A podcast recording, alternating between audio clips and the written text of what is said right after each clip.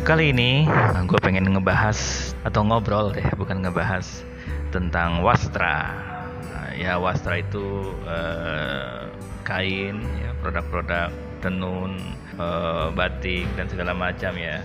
Ya kita ngobrol-ngobrolin tentang motifnya itu sebenarnya milik siapa gitu kan. Sebenarnya motifnya itu bisa nggak sih diklaim oleh uh, pihak tertentu bahwa motif ini adalah punya gua, warna ini adalah warna gua yang ciptakan. Kayak gitu. Dan gua ngobrol nih kebetulan ketemu sama orang yang memang usahanya juga di bidang itu juga jual-jual itu. Dan netizen kan juga memang lagi rame nih. Penjualan wastra itu kan juga lumayan uh, hype lah ya. Hai hai, ada apa nih yang seru-seru? lo ngeliat misalkan ada nih gua gua nanya langsung lah ya. Ada uh, orang yang jual produk kain lah gitu. Dengan motif tertentu cukup dikenal banyak orang sampai brandnya kuat lah gitu ya di masyarakat gitu. Lalu tiba-tiba dia merasa ketika ada juga uh, usaha kecil yang membuat produk yang hampir sama dengan dia, dia menjudge bahwa pihak tersebut, pengusaha kecil tersebut meniru dan wow sampai kampanye di medsosnya lah. Itu kayak seolah-olah kalau bahasa anak kecil dibully lah itu UMKM itu, pengusaha kecil itu oleh brand yang sudah besar ini gitu. Menurut lo menanggapi situasi seperti ini kayak gimana? Sebenarnya kalau bikin sebuah produk kita kan nggak asal ciptain karena Iya. ada riset, Iya. terus pasti kita akan ngelihat warna, apalagi apalagi ini eh, produknya kain ya, ngelihat warna, ngelihat motif Iya. gitu. Baru dari situ kita biasanya mulai memodifikasi atau berinovasi. Cuma kan masing-masing masing-masing pembuat kriya itu kan punya proses yang berbeda-beda ya.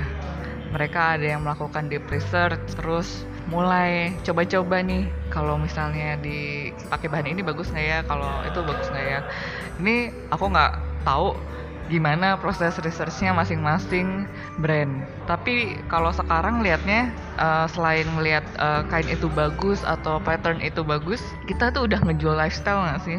Iya. Ketika udah kena lifestyle-nya, terus udah mulai eh, kelihatan siapa nih pecinta-pecinta sebuah brand itu? Iya. mereka yang suka sama brand itu udah paham oh iya mereka ngangkat sustainability ngangkat modesty ngangkat soal lingkungan hidup dan lain-lainnya itu. Dan mungkin juga produksi mereka tergolong ramah lingkungan itu nggak sembarangan orang yang bisa menirukan itu gitu paling ketika brand ini muncul dan muncullah lini-lini produknya ketika mulai muncul lini-lininya mereka juga terinspirasi apa patternnya dari daerah mana Iya.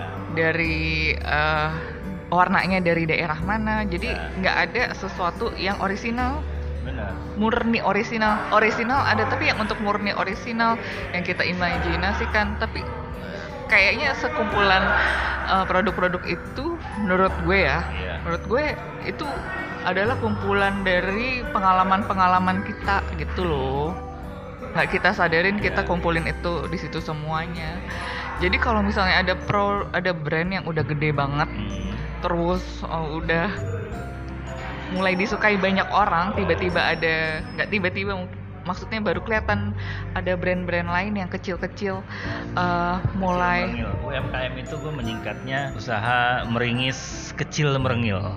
kecil banget lah ya kalau dibandingin yang gede-gede mereka juga terinspirasi dari brand tersebut tapi bukan berarti mereka eh, kalau diperhatiin detailnya akan plek ketiplek apakah beneran plek Ya, ketiplek betul. pasti ada perbedaan dong Iya, tapi kan mungkin mereka wajar marah loh. Mungkin mereka mikirnya gini ya, gua ini punya pattern kayak gini, punya warna yang gua ciptakan ini, itu berdasarkan riset gua bertahun-tahun. Lu tinggal nyiplak doang ketika gua udah jadi gitu.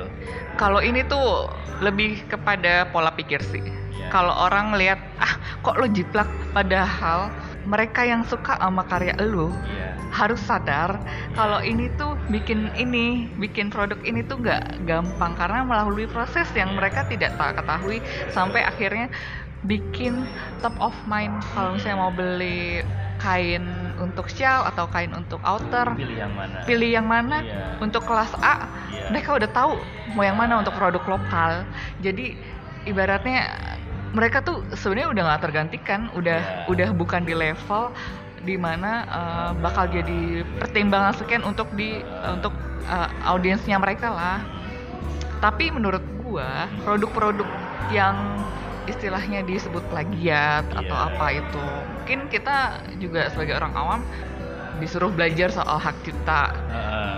oke lah ini bukannya kita mau melumrahkan penjiplakan enggak Enggak. Karena setiap produk pasti pengen punya ciri khas yang berbeda dan belum tentu para penggemarnya brand tersebut yang kelasnya lebih tinggi eh, bis- bisa membeli.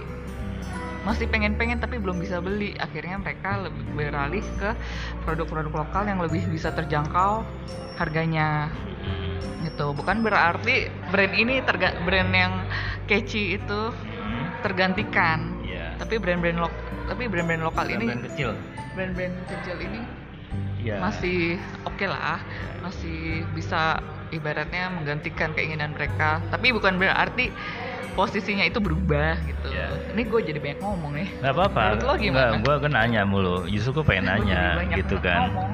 nggak apa-apa justru emang eh, kita ketemu daripada gue ngomong sendirian mendingan lo yang ngomong kan gue udah sering ngomong di podcast ini gitu kan nah gue pengen contoh kasus misalkan sebuah brand itu memutuskan dan menyebarkan bahwa salah satu usaha itu menciplak karya mereka yang perlu gue tanyakan ke lo, yang lo tahu ya sejauh pengetahuan lo, yang mereka gugat itu apakah potongan fashionnya, setelannya maksudnya, apakah warnanya, apakah coraknya, ya, atau motifnya, atau kalau ini contoh kasus sih? Ya contoh kasus saja, Yang- kan ada beberapa kali kan kasus ada kayak gini.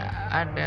Dan rata-rata semuanya ada yang warnanya mirip Ya, ada yang motifnya mirip ya, ada yang potongan apa namanya potongan kainnya setelan kainnya. setelan kainnya Yang mirip sudah jadi yang sudah ya, jadi outer. Outer. ya tapi mereka punya ciri khas sendiri.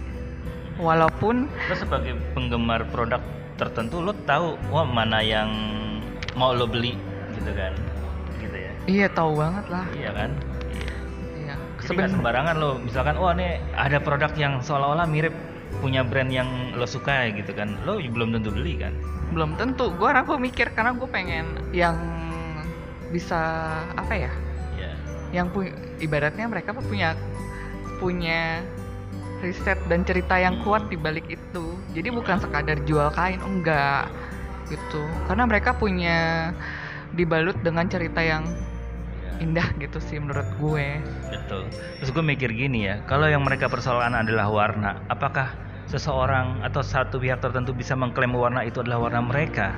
Itulah yang gue Padahal pertanyakan. kan, padahal warna itu milik universal ya. Siapa pun boleh mau memakainya gitu kan termasuk inovasi motif sih. Karena motif-motif yang dipakai kan motif-motif eh, wastra. Ya untuk motif-motif gue kalau gue mikirnya gini ya. Salah satu contoh lah misalkan motif semanggi gitulah ya. Kalau itu diklaim sebagai sebuah produk brand eh itu yang bikin dari zaman nenek moyang elu dan mereka nggak mempersoalkan hak kekayaan intelektual gitu loh. Bener. Iya. Lu kapitalis jangan-jangan ya. Gitu kan. Ini kayaknya kayaknya memang ef- eh, efek dari bisnis model kapitalis kayak gitu. Ingin mengklaim kepemilikan itu punya gua. Well, kita wa- walaupun eh, yang gue sayangkan adalah yang paling gue sayangkan adalah kenapa brand dan ownernya teriak-teriak eh, c- bukan teriak-teriak mengkoarkan apa yang Ya. menjadi keresahan para customer. Padahal biar aja para customer eh, it customer Jadi apa? nggak elegan ya. Menurut gue nggak elegan. Dan ini udah di nggak bijaksana lah ya. Ya sebenarnya mereka itu nggak perlu keluar-keluar sebagai ownernya ya. Kalaupun yang mau keluar-keluar biarlah pembelinya gitu bener-bener menurut J- gua nggak wise aja norak aja gitu. Iya ini pendapat sih. Iya pendapat gua gitu loh. Karena kan kalau ngomongin wastra ngomongin motif atau pattern coba deh kita lihat peta batik Nusantara. Itu udah macam-macam banget gitu dari zaman ke zaman. Dan siapa yang mengklaim ini punya siapa pengusaha batik atau pengusaha tenun di Sunda yang tua-tua. Mereka bikin satu ketika terus ada anak muda zaman sekarang bikin juga. Akhirnya orang Sumba disalahin eh lu ngambil punya gue ini hak gue haki gue terdaftar. Sedangkan mereka yang orang-orang tua yang sambil nenun itu mikir gue dari dulu bikin nggak merasa lu sama gue juga tuaan gue gitu kan. Terus tiba-tiba lu mengklaim bahwa gue meniru lu gitu kan ya udahlah ya. Akhirnya kita ya udahlah ya, Ya harusnya menurut gue kita para customer yang maksudnya yang bisa berpikir demikian mungkin punya pola pikir yang beda. Jadi ya untuk sesama pekerja seni mungkin ada yang kesel. Mungkin gue juga awalnya kesel tapi ketika gue melalui itu kok dia sama ya? Tapi akhirnya mikir juga. Mungkin kita punya inspirasi yang sama. Jadi saling menginspirasi sih Untuk- pernah terkait terkena kasus dianggap meniru nggak? Jujur pernah. Pernah kan? Ketawa-ketawa aja loh Gitu tapi saat pernah ya? itu gue belum belum menjual. Gue cuman membuat saja dan memotret. Membuat dan memotret dan disuruh dan di dan diagresikan kalau ini tuh perang. Oh iya. Padahal mah enggak. Ya gitu aja sih.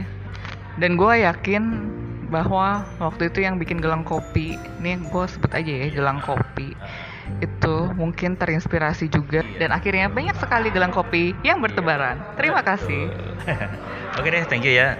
Ya itu obrolan saja dan semoga yang punya urusan dengan eh, hal-hal yang merasa miliknya ditiru ya bisa menyelesaikannya dengan bijaksana.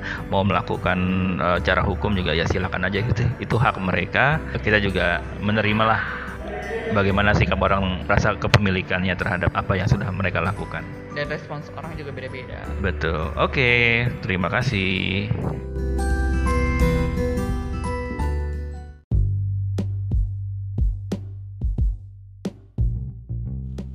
Terima kasih sudah mendengarkan podcast MT. Eh, berbagai topik juga sudah dibahas lebih dulu eh, di episode yang sebelumnya. Anda bisa browsing di eh, daftar apa saja yang sudah saya publish dan untuk apa yang belum saya publish selalu nantikan podcast MT. Terima kasih, Jabat Erat.